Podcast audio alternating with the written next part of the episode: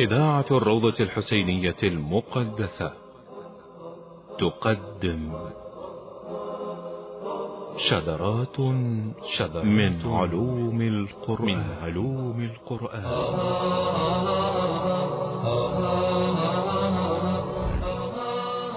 شذرات من علوم القرآن. إعداد وتقديم السيد مرتضى جمال الدين. شذرات من علوم القرآن مونتاج نورة الكربلائي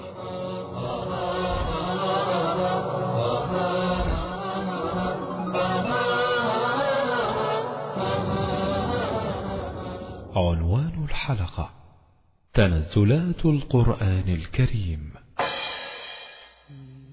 أعوذ بالله السميع العليم من الشيطان الغوي الرجيم. بسم الله الرحمن الرحيم.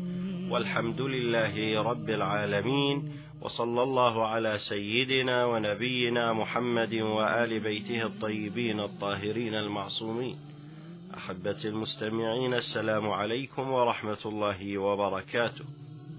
العلم الذي نتناوله اليوم في هذه الحلقة علم نزول القرآن الكريم.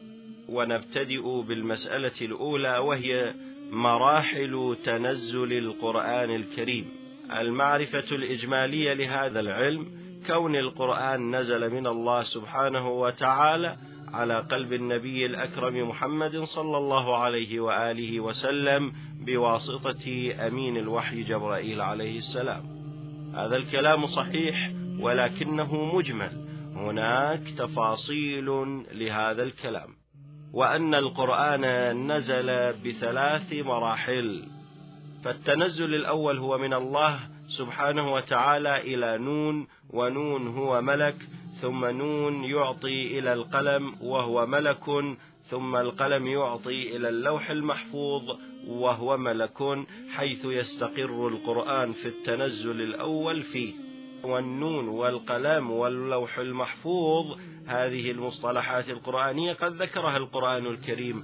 قال تعالى نون والقلم وما يسطرون. وذكرنا تفسير هذه الآية عن الإمام الباقر كون نون ملك عظيم يتلقى العلم الإلهي مباشرة ثم نون يعطي إلى القلم والقلم يعطي إلى اللوح المحفوظ. ولهذا القرآن يقول بل هو قرآن مجيد في لوح محفوظ. يستقر القرآن في التنزل الأول في اللوح المحفوظ. وفائدة اللوح المحفوظ ترجع إلى الحكمة العامة من وجود هذا اللوح وإقامته سجلا جامعا لكل ما قضى الله سبحانه وتعالى وقدر وكل ما هو كائن وما يكون من عوالم الإيجاد والتكوين. بعد هذا التنزل ينزل القرآن في مرحلة لاحقة في زمن لاحق. الله أعلم في أي عالم في أي زمان ينزل من اللوح المحفوظ إلى بيت العزة إلى البيت المعمور في السماء الرابعة. من الذي يقوم بنقل القرآن من اللوح المحفوظ إلى بيت العزة إلى بيت المعمور؟ الآن عرفنا ما هو اللوح المحفوظ فما هو بيت العزة وما هو البيت المعمور؟ البيت العزة الذي هو نفسه البيت المعمور موجود مباشرة فوق الكعبة المشرفة ولكن ليس في سماء الدنيا إنما في السماء الرابعة. حكمة وجود هذا البيت المعمور. هي آه، ليطوف الملائكة حول البيت المعمور في السماء الرابعة كما يطوف المسلمون حول الكعبة المشرفة في الأرض.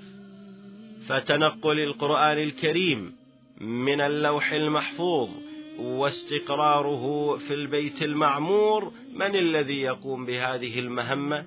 يقوم بها حاجب الرب إسرافيل عليه السلام وهو ملك كما تعلمون وينقل إسرافيل إلى ملك وهو ميكائيل عليه السلام. في تفسير القمي قال الإمام الصادق عليه السلام قال جبرائيل عليه السلام أن هذا إسرافيل حاجب الرب وأقرب خلق الله منه واللوح المحفوظ بين عينيه من ياقوتة حمراء فإذا تكلم الرب تبارك وتعالى بالوحي ضرب اللوح جبينه فنظر فيه ثم ألقاه إلينا تسعى به في السماوات والأرض الملائكة. في جبين إسرافيل عليه السلام ياقوتة حمراء. إذا أريد أقرب المعنى كال satellite اليوم الذي يتحكم به في ال remote control على بعد مترين أو ثلاثة أو عشرة. وكالأجهزة وهي الكهربائية ذات الريموت كنترول. فهناك عدسة كحبة الحم الصغيرة ينتقل من خلالها شعاع إلى عدسة موجودة في الجهاز. وأنت جالس في مكانك تتحكم. وأنت جالس في مكانك تنقل المعلومة بإلكترونات أو تنقل المعلومة بهذا الحيز بدون أن تشعر بخروج شيء أو دخول شيء. كذلك إسرافيل عليه السلام يقول الصدوق أنه اللوح طرفان اللوح المحفوظ طرفان طرف في اللوح المحفوظ وطرف على جبين إسرافيل. فهذا الآن نفهمه من خلال ما يسمى بال remote control عندما يبعث الشعاع ويأتي الشعاع وينقل المعلومات وهو في مكانه لأن مرتبة اللوح على يمين العرش كما ورد في الروايات والطرف الآخر على جبين إسرافيل فإسرافيل ينقل كل ما موجود في اللوح المحفوظ عبر هذه الياقوت الحمراء. الله أعلم كيف خلقها وما هي من ميزات قوية فيها بحيث تتلقى كل ما موجود من المعلومات في اللوح المحفوظ. فإذا تلقاها إسرافيل عليه السلام ينقلها إلى ملك آخر وهو ميكائيل عليه السلام. فإسرافيل ينقلها من اللوح المحفوظ إلى ميكائيل وميكائيل يودعها في السماء الرابعة في البيت المعمور في بيت العزة. هذا ما يسمى بالنزول أو التنزل الثاني. هذا النزول نزول القرآن من الله سبحانه وتعالى إلى اللوح المحفوظ ومن اللوح المحفوظ إلى بيت العزة في السماء الرابعة يسمى بالنزول الدفعي. يعني نزول القرآن جملة واحدة. ثم في التنزل الثالث ينقل جبرائيل عليه السلام الوحي من ميكائيل ويعطيه إلى النبي الأكرم محمد صلى الله عليه وآله وسلم بكيفيتين. الكيفية الأولى عرض القرآن في كل عام جملة واحدة على قلب النبي إلا العام الذي توفى فيه فقد عرضه مرتين. الكيفية الثانية أن جبرائيل كان يفرق الآيات على الأحداث التي تحدث في زمن رسول الله واستغرق نزول القرآن التدريجي زهاء عشرين عاما. ولهذا هناك مفارقة. يقولون أن النبي الأكرم بعث في اليوم السابع والعشرين من رجب كما هو معروف عند علمائنا. فلما بعث أكيد نزلت عليه على قلبه أول آية من القرآن الكريم وهي قوله تعالى اقرأ باسم ربك الذي خلق إذا كان هكذا فما معنى قوله تعالى شهر رمضان الذي أنزل فيه القرآن هدى للناس وبينات من الهدى والفرقان.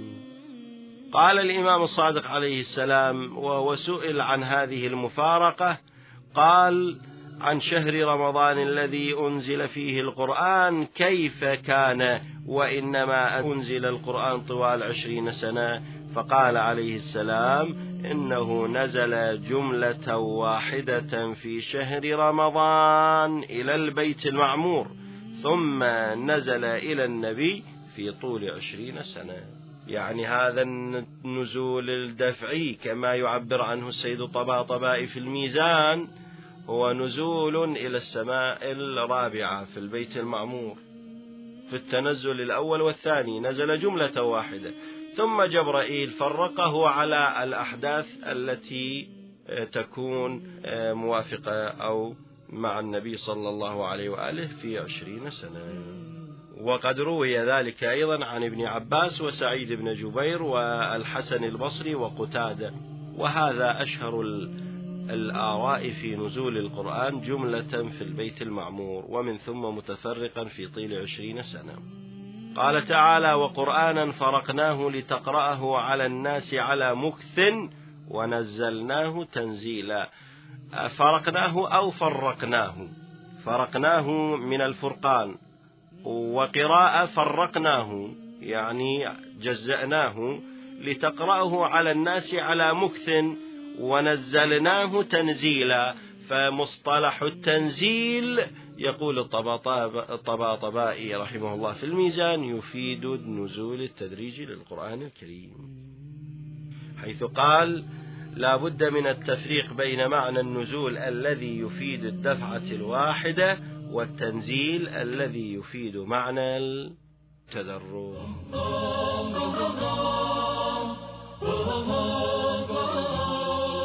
شذرات من علوم القرآن. فإذا نزل القرآن في زهاء ثلاث مراحل. تنزل أول وتنزل ثاني وتنزل ثالث على قلب النبي الأكرم محمد صلى الله عليه وآله. مسألة أخرى إن الله سبحانه وتعالى اختار من كل شيء سيده. فللأيام سيد وللفاكهة سيد وللرسل سيد وللأئمة سيد وللأوصياء سيد. فسيد الأنبياء والمرسلين بلا منازع من الأولين والآخرين نبينا الأكرم محمد صلى الله عليه وآله وسلم. وللأوصياء سيد وسيد الوصيين من الأولين والآخرين هو علي بن أبي طالب عليه السلام. وللشهداء سيد وسيد الشهداء مولانا أبو عبد الله الحسين عليه السلام. وللأيام سيد وسيد الأيام يوم الجمعة وللفاكهة سيد وسيد الفاكهة الرمان وللأشهر سيد وسيد الأشهر شهر رمضان. بمعنى أفضل الشهور عند الله هو شهر رمضان. لذلك اختاره الله سبحانه وتعالى لينزل فيه القرآن. وفي الواقع ليس فقط القرآن نزل وحده في شهر رمضان بل جعل الله شهر رمضان شهر تنزل الكتب السماوية على أنبيائه. يقول رسول الله صلى الله عليه وآله وسلم نزلت صحف إبراهيم في أول ليلة من شهر رمضان وأنزلت التوراة لست مضين من شهر رمضان. وأنزل الإنجيل لثلاث عشرة ليلة من شهر رمضان. وأنزل الزبور لثماني عشرة خلونة من شهر رمضان. وأنزل القرآن في ليلة ثلاث وعشرين من شهر رمضان في ليلة القدر. لا زلنا في علم نزول القرآن. وهناك مسائل تخص النزول التدريجي في القرآن الكريم. فالعلماء رصدوا أول آية نزلت وأول سورة نزلت وآخر آية نزلت وآخر سورة نزلت. عرفنا في المسألة السابقة أن القرآن نزل تدريجيا على النبي طوال عشرين عاما. ولهذا التنزل عدة حيثيات مختلفة نحاول ملاحظتها.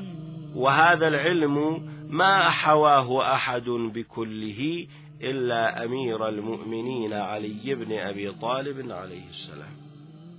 إذ هو القائل سلوني عن كتاب الله. فوالله ما نزلت آية من كتاب الله في ليل ولا في نهار ولا في مسير ولا مقام إلا أقرأني إياها رسول الله صلى الله عليه وآله وسلم وعلمني تأويلها. وهذه الدقة في معرفة نزول الآية ليلا أو نهارا في المسير أو في المقام لم يجمعها جامع ولم يعرفها عارف إلا علي بن أبي طالب. كيف لا؟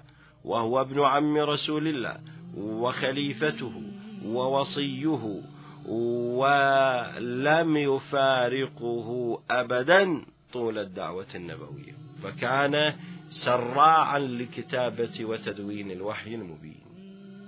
فلهذا أول ما نزل من القرآن وآخر ما نزل وردت عدة روايات في أن أول ما نزل نزلت أول آية وهي قوله تعالى بسم الله الرحمن الرحيم. وأول سورة نزلت هكذا اقرأ باسم ربك الذي خلق خلق الإنسان من علق. اقرأ وربك الأكرم الذي علم بالقلم علم الإنسان ما لم يعلم. مما يؤسف له كما فهمنا في المدارس والروايات عامية ليست من رواياتنا. كون جبرائيل عليه السلام نزل على النبي صلى الله عليه وآله وسلم وقال له اقرأ. قال ما أنا بقارئ. خطأ. هذا لم يكن. في رواياتنا قال له جبرائيل اقرأ. قال ما أقرأ؟ يعني أي شيء أقرأ؟ قال اقرأ. كما أقرأ. اقرأ باسم ربك الذي خلق. خلق الإنسان من علق اقرأ وربك الأكرم إلى آخر السورة فإذا هناك فارق بين أول سورة نزلت وأول آية. أول آية بسم الله الرحمن الرحيم وأول سورة إن اقرأ باسم ربك الذي خلق. فعن الصادق عليه السلام قال أول ما نزل على رسول الله صلى الله عليه وآله وسلم بسم الله الرحمن الرحيم اقرأ باسم ربك الذي خلق. وآخر سورة نزلت بسم الله الرحمن الرحيم إذا جاء نصر الله والفتح. ولهذا عرف المسلمون أن الرسول الأكرم صلى الله عليه وآله وسلم استكملت أيامه. فما بعد الكمال إلا النقصان مثل الهلال. كلما اكتمل لا بد له من نقيصة. فلما نزلت هذه الآية بدأ النبي ينعى نفسه إلى أمته. فإذا آخر سورة نزلت إذا جاء نصر الله والفتح ولكن آخر آية نزلت في حجة الوداع في يوم الغدير اليوم أكملت لكم دينكم وأتممت عليكم نعمتي ورضيت لكم الإسلام دينا. العلماء في علوم القرآن يقسمون النزول وينظرون إلى نزول الآيات في النزول التدريجي يقسمونها إلى عدة حيثيات. وهذا العلم واقعا أخذ من أمير المؤمنين عليه السلام. فهو الذي يقول سلوني قبل أن تفقدوني ما من آية نزلت في ليل أم في نهار. في شتاء أم في قيض في جبل أم في وادي في حرب أم في سلم في مقام أو في مسير إلا وأعرفها وأقرأني رسول الله صلى الله عليه وآله وسلم وكتبتها بخط يمين. ولهذا السيوطي في الإتقان في علوم القرآن والزركشي في البرهان في علوم القرآن يقسمون النزول بعدة حيثيات ماخذيها من وين؟ من أمير المؤمنين فيقولون آه، في معرفة النزول الحضري والسفري في معرفة النزول النهاري والليلي في معرفة النزول الصيف والشتاء ومعرفة النزول السماء والأرض وهكذا لكن مع الأسف الشديد لم يأتوا باسم علي عليه السلام وهو الذي صرح بهذه المصطلحات. ففي مسألة النزول الحضري والسفري يعني أكو آيات نزلت في الحضر يعني في مقام رسول الله هذا ما يسماه أمير المؤمنين في المقام وأكو آيات نزلت في السفر يعني في المسير. فهذا كيف يعرف أن هذه الآية سفرية وهذه الآية حضرية؟ هذه الآية نزلت في المقام وهذه آية نزلت في المسير. لا يعرف ذلك إلا بوثيقة تاريخية أو برواية تاريخية أو برواية نبوية معصومية. صحيحة السند.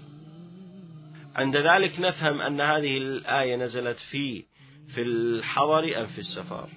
ولهذا قال الآيات التي نزلت في مكان الإقامة سواء كان في مكة أو في المدينة تسمى آيات حضرية أو آيات المقام. والآيات التي نزلت في السفر وفي الغزوات وفي الحج وغيرها تعرف هذه الآيات بالآيات السفرية أو آيات المسير ولا يعرف ذلك إلا بالتتبع لسيرة النبي صلى الله عليه وآله. وأحاديث أسباب النزول. ولا شك أن المتتبع لها بشكل تعايش يومي للنزول القرآن لا يوجد مثل علي بن أبي طالب عليه السلام ولا يحيط بذلك إلا الرسول وعلي عليه السلام. والمعروف إجمالا أن الذي نزل بالحضار أكثر من الذي نزل في السفر وهذه هي طبيعة الإنسان كونه يكون مقيم أكثر من كونه يكون مسافر. الآن أتي لكم بنماذج آه، كيف نفتهم أن هذه الآية حضرية أو سفرية. قال تعالى واتخذوا من مقام إبراهيم مصلى في الرواية قيل أنها نزلت في مكة في حجة الوداع. من منطوق هذه الرواية نفهم أن هذه الآية نزلت في السفر. هذه الآية نزلت في المسير. قال تعالى فمن كان منكم مريضا أو به أذى من رأسه تقول الرواية التاريخية أنها نزلت في الحديبية بمعنى في صلح الحديبية بمعنى في السفر. وقال تعالى اليوم أكملت لكم دينكم. نزلت هذه في حجة الوداع بالضبط في مكان الغدير. ونفهم من هذا أنها آية سفرية. الآن مسألة أخرى. مسألة معرفة الليل والنهار. ما من آية نزلت في ليل أم في نهار؟ هذا هو الذي أبدعها أمير المؤمنين. وبوبها وصنفها. فهناك آيات نزلت ليلا وهناك آيات نزلت نهارا. طبعا لا يعرف ذلك إلا بنص تاريخي أو نص روائي. ومن أمثلة الآيات التي نزلت في النهار فهي كثيرة لأن أكثر القرآن نزل بالنهار. ولكن وأما الليل فقليل منه نزل ليلا. يقول دخل بلال على النبي صلى الله عليه وآله ليؤذن لصلاة الصبح فوجده يبكي. فقال له يا رسول الله ما يبكيك؟ قال ما يمنعني أن أبكي وقد أنزل علي هذه الليلة. انظر من كلمة هذه الليلة نفتهم أن هذه الليل هذه الآية ليلية. نزلت علي في هذه الليلة إن في خلق السماوات والأرض واختلاف الليل والنهار لآيات لأولي الألباب. ثم قال ويل لمن قرأها ولم يتفكر. وقيل إن آية تحويل القبلة نزلت ليلا ولكن الذي ورد في كتبنا أن آية تحويل القبلة نزلت في الصلاة الظهر حيث صلى رسول الله صلى الله عليه وآله وسلم الركعتين الأوليتين إلى بيت المقدس ثم جاء الوحي فولي وجهك شطر المسجد الحرام تحول رسول الله إلى القبلة آه، وهي الكعبة المشرفة. نزلت في صلاة الظهر فنفتهم من هذا أن هذه الآية آية نهارية. والمسجد الذي صلى فيه رسول الله معروف يسمونه مسجد القبلتين في المدينة المنورة.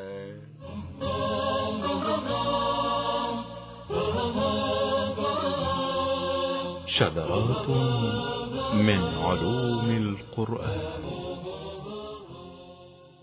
أيضا مسألة أخرى معرفة الصيف والشتاء. هناك آية نزلت في الشتاء وهناك آية نزلت في الصيف. يقول الواحدي صاحب أسباب النزول أنزل الله في الكلالة الكلالة يعني الإرث آيتين أحدهما في الشتاء وهي التي في أول النساء والأخرى في الصيف وهي التي في آخر النساء. ومنها هذه الآية قال رجل من المنافقين لا تنفروا في الحر لأن كان حار شديد وصيف زين وبلاد الحجاز حارة فأنزل الله في الحر يعني في الصيف. نفهم من هذا أن هذا النص نزل صيفا. قال قل نار جهنم أشد حرا. وأقول إن آية إكمال الدين التي نزلت في يوم الغدير نزلت أيضا في شدة الحر. إذا نفهم من هذا من حيثية أخرى أن آية الغدير آية إكمال الدين نزلت في في النهار وأنها نزلت في السفر وإنها نزلت في الحر يعني في القيض في الصيف وأنها آية مدنية لأنها نزلت بعد الهجرة. مسألة أخرى معرفة الآيات السمائية والأرضية. هناك أكثر الآيات نزلت على قلب النبي وهو على سطح الأرض ولكن عندما عرج به إلى السماء أيضا تلقى الوحي. ولهذا قسم العلماء الآيات آيات سمائية وآيات أرضية.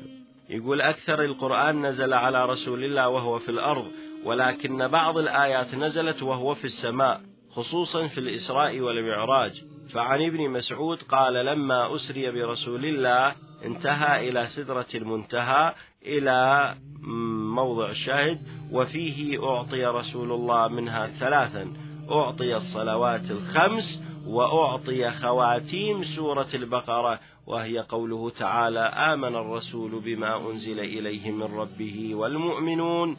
كل آمن بالله وملائكته وكتبه ورسله لا نفرق بين أحد من رسله. هاي آخر سورة البقرة نزلت تلقاها النبي في عالم المعراج. وأيضا مسألة أخرى هناك آيات نزلت مفرقة يعني آية واحدة وهناك آيات نزلت جملة واحدة مجموعا واحد. ففي الغالب أن القرآن نزل نجوما متفرقة لكن بعض السور نزلت جملة واحدة.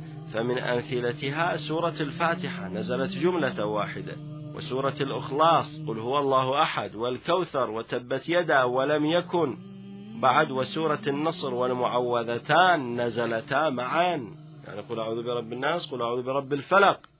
ومن السور الطوال نزلت والمرسلات عرفا وسورة الصف وسورة الأنعام بكاملها عن أبي بن كعب عن رسول الله. أنزلت علي سورة الأنعام جملة واحدة يشيعها سبعون ألف ملك. هذه بعض مسائل نزول القرآن الكريم والمسائل الأخرى تأتي في الحلقة القادمة إن شاء الله. والسلام عليكم ورحمة الله وبركاته.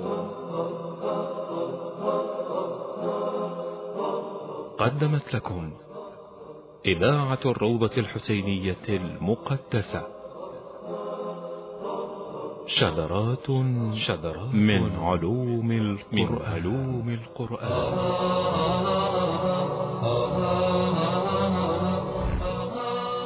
شذرات من علوم القرآن. إعداد وتقديم السيد مرتضى جمال الدين. شذرات من علوم القرآن. مونتاج نورس الكربلائي.